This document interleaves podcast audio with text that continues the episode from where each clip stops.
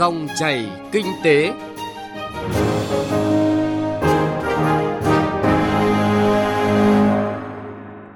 Xin chào quý vị và các bạn. Chương trình Dòng chảy kinh tế hôm nay, chúng tôi chuyển tới quý vị và các bạn những thông tin đáng chú ý. Chính phủ giao nhiệm vụ giải ngân theo tiến độ dự án cho ngành giao thông vận tải. Tổng kim ngạch xuất nhập khẩu hàng hóa tăng mạnh, dấu hiệu phục hồi và khuyến nghị của chuyên gia. Giá xăng tăng cao, siêu thị nỗ lực bình ổn giá hàng hóa.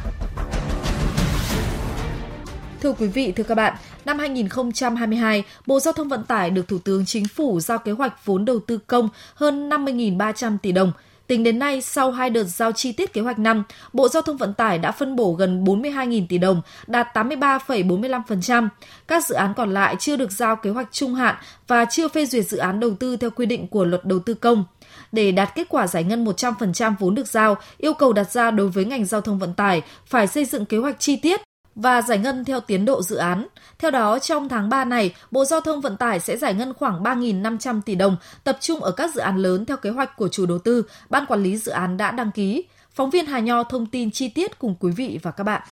Nhằm đảm bảo tiến độ giải ngân, Thủ tướng Chính phủ đã chỉ đạo cần có các giải pháp đồng bộ rút ngắn thời gian thực hiện. Bộ trưởng Bộ Giao thông Vận tải đã yêu cầu các chủ đầu tư, ban quản lý dự án cần chỉ đạo các nhà thầu thi công tranh thủ thời tiết thuận lợi, tăng ca kíp, tăng mũi thi công để đẩy nhanh tiến độ thực hiện, giải ngân, tăng số lần thanh toán khối lượng đã nghiệm thu hoàn thành. Việc rút ngắn thời gian thực hiện giải ngân được tập trung vào các dự án đang thi công, đặc biệt là nhóm các dự án có khối lượng thực hiện lớn như cao tốc Bắc Nam, Điều này được quán triệt cao đối với các dự án cao tốc ngay từ những bước lựa chọn nhà thầu và việc đôn đốc giám sát liên tục. Đây vừa là yêu cầu từ chính phủ và cũng là giải pháp trọng tâm mà Ban Quản lý Dự án của Bộ Giao thông Vận tải áp dụng thành công trong giải ngân vốn đầu tư công các dự án trọng điểm. Ông Lương Văn Long, Giám đốc điều hành dự án Mai Sơn Quốc lộ 45, phân tích rõ hơn về các giải pháp để đạt kết quả giải ngân vốn đầu tư công chính là đảm bảo dòng tiền cho nhà thầu và tạo mọi điều kiện thuận lợi để nhà thầu thi công. Đến nay cái sản lượng mà chúng tôi đã nghiệm thu thanh toán cho nhà thầu khoảng trên 300 tỷ là dùng cái vốn 2022. Thì ờ, với cái uh, kinh nghiệm quản lý và cái, cái năng lực của các nhà thầu nếu không có những biến động lớn về mặt thời tiết dự án sẽ về đích đúng cái tiến độ thì với cái việc chúng tôi đã thực hiện ấy, thì cái việc mà để giải ngân nó kịp thời nó đảm bảo dòng tiền cho nhà thầu chúng tôi phải xây dựng một cái quy chế phối hợp giữa các bên phải giải quyết kịp thời Ờ, những cái khúc mắc thì nhà thầu người ta sẽ, sẽ triển khai thi công nó thuận lợi theo dõi tiến độ giải ngân của các ban quản lý dự án và các công trình đang thi công, theo báo cáo từ vụ kế hoạch đầu tư Bộ Giao thông Vận tải, tính đến tháng 2 năm nay, Bộ Giao thông Vận tải giải ngân được 2.300 tỷ đồng, đạt 4,4% so với tổng số tiền cần giải ngân theo kế hoạch được Thủ tướng Chính phủ giao và đạt 5,5% kế hoạch Bộ trưởng Bộ Giao thông Vận tải giao. Đạt được kết quả này, ngay sau Tết, chuyển trạng thái bình thường mới, hoạt động giải ngân trong 2 tháng đầu năm đã được các cơ quan và đơn vị, các ban quản lý dự án của ngành giao thông vận tải tập trung với các giải pháp phù hợp hiệu quả nhất và có được kết quả giải ngân rất tốt, tập trung vào các dự án cao tốc, đường sắt, đường bộ cấp bách và các dự án trọng điểm. Theo kế hoạch, các chủ đầu tư, ban quản lý dự án đã được đăng ký trong tháng 3 năm nay thì Bộ Giao thông Vận tải sẽ giải ngân khoảng 3.500 tỷ đồng. Cụ thể, Bộ Giao thông Vận tải sẽ tập trung giải ngân ở các dự án lớn như dự án cao tốc Bắc Nam 910 tỷ đồng, trả vốn cho dự án BT La Sơn Túy Loan là 840 tỷ đồng, dự án cải tạo quốc lộ 20 là dự án thành phần 1 450 tỷ đồng, còn các dự án quan trọng cấp bách khác là 220 tỷ đồng. Cùng với đó, công tác giải ngân sẽ tập trung ở các dự án giao thông đang triển khai. Trong số đó đáng chú ý là các dự án đầu tư xây dựng công trình luồng cho tàu biển tải trọng lớn vào sông Hậu giai đoạn 2 với 312 tỷ đồng. Cải tạo nâng cấp quốc lộ 1A qua hai tỉnh Hậu Giang, Sóc Trăng là 100 tỷ đồng. Song song với đó, trong tháng 3 này, các dự án dự kiến cán đích gồm dự án thành phần 1 và thành phần 2 thuộc dự án cải tạo nâng cấp các đoạn sung yếu trên quốc lộ 25 qua địa bàn hai tỉnh là Phú Yên và Gia Lai. Dự án cải tạo nâng cấp quốc lộ 37 đoạn Vĩnh Bảo, thành phố Hải Phòng và huyện Gia Lộc, tỉnh Hải Dương. Thường xuyên kiểm tra công trường và đôn đốc thực hiện cũng là một giải pháp thành công trong nhiều dự án công trình của ngành giao thông vận tải thời gian vừa qua, tiếp tục được phát huy trong các dự án trọng điểm của ngành giao thông vận tải giai đoạn này. Ông Nguyễn Danh Huy, vụ trưởng vụ kế hoạch đầu tư Bộ Giao thông Vận tải nêu chi tiết. Cái thời gian xử lý các cái thủ tục đều rút ngắn. Đối với các ban quản lý dự án là quá trình nghiệm thu thanh toán cho nhà thầu cũng rút ngắn để đáp ứng cái tiến độ giải ngân nhanh nhất cho các nhà thầu đối với những cái khối lượng đã được nghiệm thu thanh toán và đảm bảo chất lượng. Tăng cường cái kiểm tra hiện trường, tháo gỡ các khó khăn vướng mắc tại hiện trường. Lãnh đạo Bộ Giao thông Vận tải trực tiếp đi các công trường để tháo gỡ ngay những khó khăn vướng mắc Xác định tập trung hoàn thành các dự án trong năm nay là từng bước hiện thực hóa các dự án trọng điểm quốc gia của nước ta vào năm 2025 nên phải đánh giá đúng tầm quan trọng của các dự án này để có thái độ thực thi nhiệm vụ và cam kết hoàn thành dự án có ý nghĩa như thế nào với ngành giao thông vận tải. Vì thế, riêng đối với các dự án thành phần của cao tốc Bắc Nam, tinh thần thi công, xây dựng phải tập trung và trách nhiệm cao, thường xuyên kiểm tra công trường, Bộ trưởng Bộ Giao thông Vận tải Nguyễn Văn Thể cho biết. Đặc biệt thì chúng tôi thấy rằng là có một cái điều kiện rất thuận lợi. Hiện nay là Thủ tướng Chính phủ, Phó Thủ tướng Lê Văn Thành cũng đặc biệt quan tâm đến những dự giao thông trọng điểm và cũng đã thường xuyên họp chỉ đạo ngành giao thông vận tải. Thì như vậy là chúng tôi hy vọng là cùng với sự nỗ lực của Bộ, sự phối hợp các bộ ngành các địa phương và sự chỉ đạo quyết liệt của Thủ tướng Chính phủ thì chúng tôi sẽ cố gắng điều hành dự án này đảm bảo được tiến độ mà Quốc hội đề ra. Bởi vì dự án chúng ta là dự án trọng điểm quốc gia dự án lớn cần là hơn 100 triệu khối đất. Do đó cái khối lượng rất lớn. Thì chúng tôi cũng sẽ rút bài học kinh nghiệm để mà điều hành trong giai đoạn sắp tới.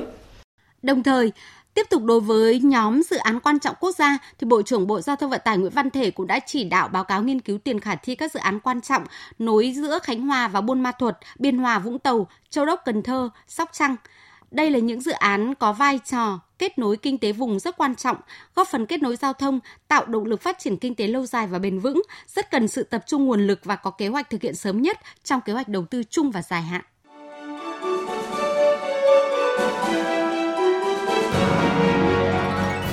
Dòng chảy kinh tế, dòng chảy cuộc sống.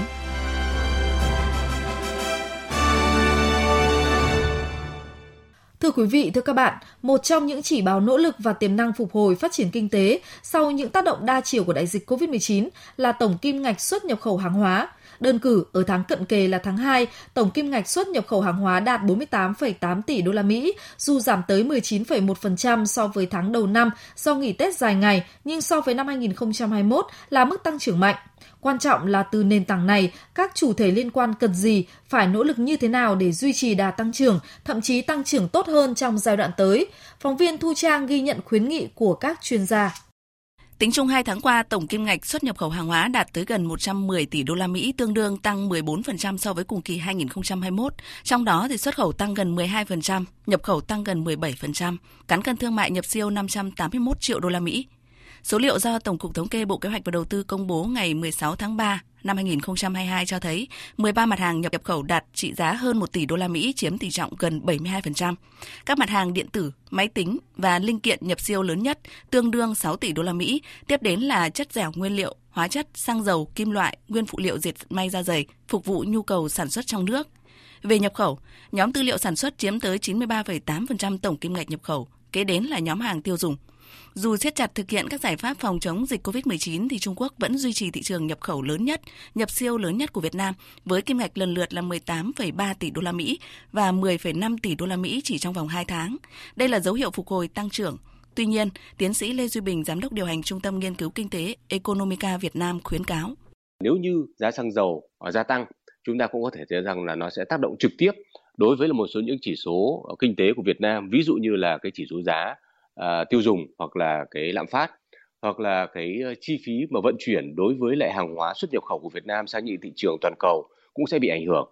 À, có thể một số những cái mặt hàng ví dụ như một số những cái mặt hàng mà quan trọng đối với lại cái quá trình sản xuất uh, ra những linh kiện điện tử hoặc là những cái khoáng sản cũng có thể sẽ tăng giá hoặc là thiếu hụt nguồn cung và cái điều này à, cũng không hề là không à, ảnh hưởng đến à, cái sự phục hồi à, của chuỗi cung ứng toàn cầu nói chung và của các doanh nghiệp Việt Nam vốn là một trong những cái mắt xích rất là quan trọng trong những chuỗi cung ứng toàn cầu này. Cụ thể hơn đâu là những biện pháp dự phòng hiệu quả nhiều chuyên gia kinh tế độc lập cùng đại diện cơ quan chức năng như là Tổng cục Thống kê khuyến nghị một số giải pháp với niềm tin bên cạnh những cách thức đang triển khai thực hiện với nỗ lực của toàn hệ thống mà đặc biệt là cộng đồng doanh nghiệp, những rủi ro từ tình hình kinh tế thế giới sẽ được giảm thiểu, tạo nền tảng phục hồi và tăng trưởng tốt trong giai đoạn tới. Bà Đỗ Thị Ngọc, vụ trưởng vụ thống kê tổng hợp và phổ biến thông tin thống kê khuyến cáo cụ thể với nhóm đối tượng doanh nghiệp, những chủ thể tạo động lực tăng trưởng. Dịch Covid thì là cái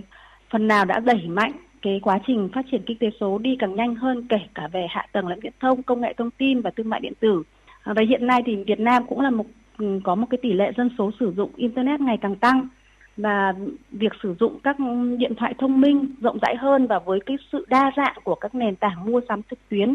thì ngày càng có các nhà đầu tư nước ngoài tìm kiếm cơ hội đầu tư vào các nền tảng thương mại điện tử của Việt Nam và thương mại điện tử Việt Nam đã được thúc đẩy bởi cái xu hướng là số hóa kết hợp với nguồn vốn tăng nhanh đang được uh, đẩy nhanh cái tốc độ. Như vậy để tạo ra cái động lực khôi phục nền kinh tế và đưa nền kinh tế tăng trưởng nhanh nhất. Bên cạnh đó, các chuyên gia khẳng định các doanh nghiệp cần phối hợp hiệu quả với cơ quan nhà nước để tiếp tục thực hiện nội dung hướng dẫn chỉ đạo của chính phủ tại nghị quyết số 128 và các hướng dẫn của Bộ Y tế, Bộ Giao thông Vận tải nhằm đảm bảo tối đa lưu thông hàng hóa và lao động trở lại phục hồi các hoạt động sản xuất kinh doanh sau dịch bệnh. Cần cân bằng chiến lược cắt giảm chi phí để không gây ảnh hưởng tới doanh nghiệp chuyển hướng đầu tư cho các yếu tố giúp doanh nghiệp có thể tăng trưởng nhanh và bền vững hơn, nghiên cứu đề xuất các mô hình sản xuất kinh doanh mới, hiệu quả, phù hợp với xu hướng mở cửa và khôi phục lại nền kinh tế, bởi vì chỉ có doanh nghiệp mới hiểu rõ nhất những gì cần thiết và hiệu quả cho sự phát triển của doanh nghiệp. Bên cạnh đó, cần xem xét lại những lĩnh vực ưu tiên, tìm kiếm sự khác biệt trong chuỗi giá trị toàn nền kinh tế, thậm chí là trên bình diện quốc tế.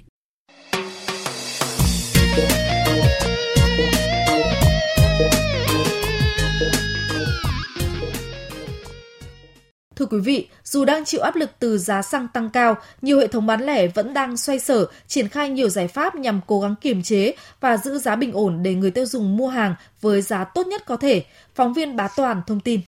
Hiện nay các hệ thống bán lẻ đang tiến hành thương lượng với các nhà cung cấp để trì hoãn việc tăng giá hoặc có mức giá điều chỉnh hợp lý nhất, đồng thời tận dụng nguồn hàng dự trữ để duy trì mức giá cũ lâu nhất có thể. Đại diện một số hệ thống khẳng định sẽ không có trường hợp giá cả tăng đột biến xảy ra. Tại các siêu thị Go, Big C, Tomakis thuộc tập đoàn Central Retail Việt Nam, từ nay đến hết ngày 23 tháng 3 sẽ áp dụng chương trình siêu tiết kiệm mua nhiều, giảm nhiều nhằm hỗ trợ người tiêu dùng giảm bớt áp lực chi tiêu do tác động từ việc tăng giá xăng dầu. Bà Nguyễn Thị Bích Vân, Giám đốc truyền thông tập đoàn Central Retail cho biết, việc giá xăng dầu liên tục tăng đã ảnh hưởng đến các nhà cung cấp hàng cho siêu thị, nhất là các nhà cung cấp thực phẩm tươi sống. Tập đoàn Central Retail đang thương lượng với các đối tác để giải quyết bài toán về giá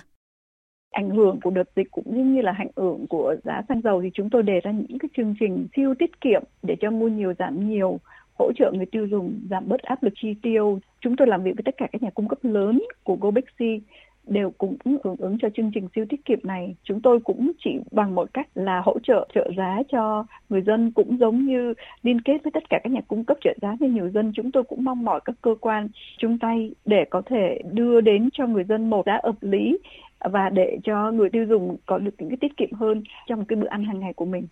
Tương tự, Liên hiệp Hợp tác xã Thương mại Thành phố Hồ Chí Minh Sài Gòn Cốp đang nỗ lực ổn định giá hàng hóa. Ông Nguyễn Anh Đức, Tổng Giám đốc Sài Gòn Cốp khẳng định, đến thời điểm này, các hệ thống bán lẻ trực thuộc đơn vị vẫn thực hiện tốt sứ mệnh bình ổn giá do đã có kế hoạch dự trữ từ sớm. Chúng tôi cũng đã có những cái cam kết với các đối tác, với các cái bạn hàng về một cái duy trì một cái số lượng ổn định cũng như là giá cả ổn định trong một thời gian nhất định sắp tới. Do đó tình hình hiện nay ở tại hệ thống siêu thị của Sài Gòn Co-op thì chúng tôi cũng chưa có một cái kế hoạch và những cái hành động để tăng giá ngay lập tức và đảm bảo được một cái giá cả mang tính chất đang có ổn định để duy trì cuộc sống của người dân và để hỗ trợ cho bà con người tiêu dùng ở trong cả nước của mình chúng tôi còn đang có một vận dụng liên quan đến việc giảm thuế suất giá trị gia tăng từ 10% đến 8% của một số các cái mặt hàng, đặc biệt là liên quan đến những mặt hàng tiêu dùng. Thì chúng tôi không những là giảm 2% về mặt giá bán đối với những mặt hàng này mà còn thực hiện những cái chính sách tổng thể để giảm giá những mặt hàng ở trong hệ thống siêu thị đang kinh doanh mà trong điều kiện có thể được thì cũng đang tiến hành những cái hoạt động liên quan đến khuyến mãi liên quan đến kích cầu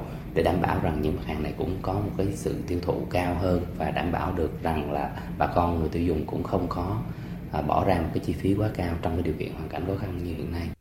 Hiện các hệ thống bán lẻ đang triển khai đợt kích cầu tiêu dùng thông qua các chương trình khuyến mại, giảm giá được thiết kế đa dạng, chia sẻ gánh nặng chi tiêu với người tiêu dùng.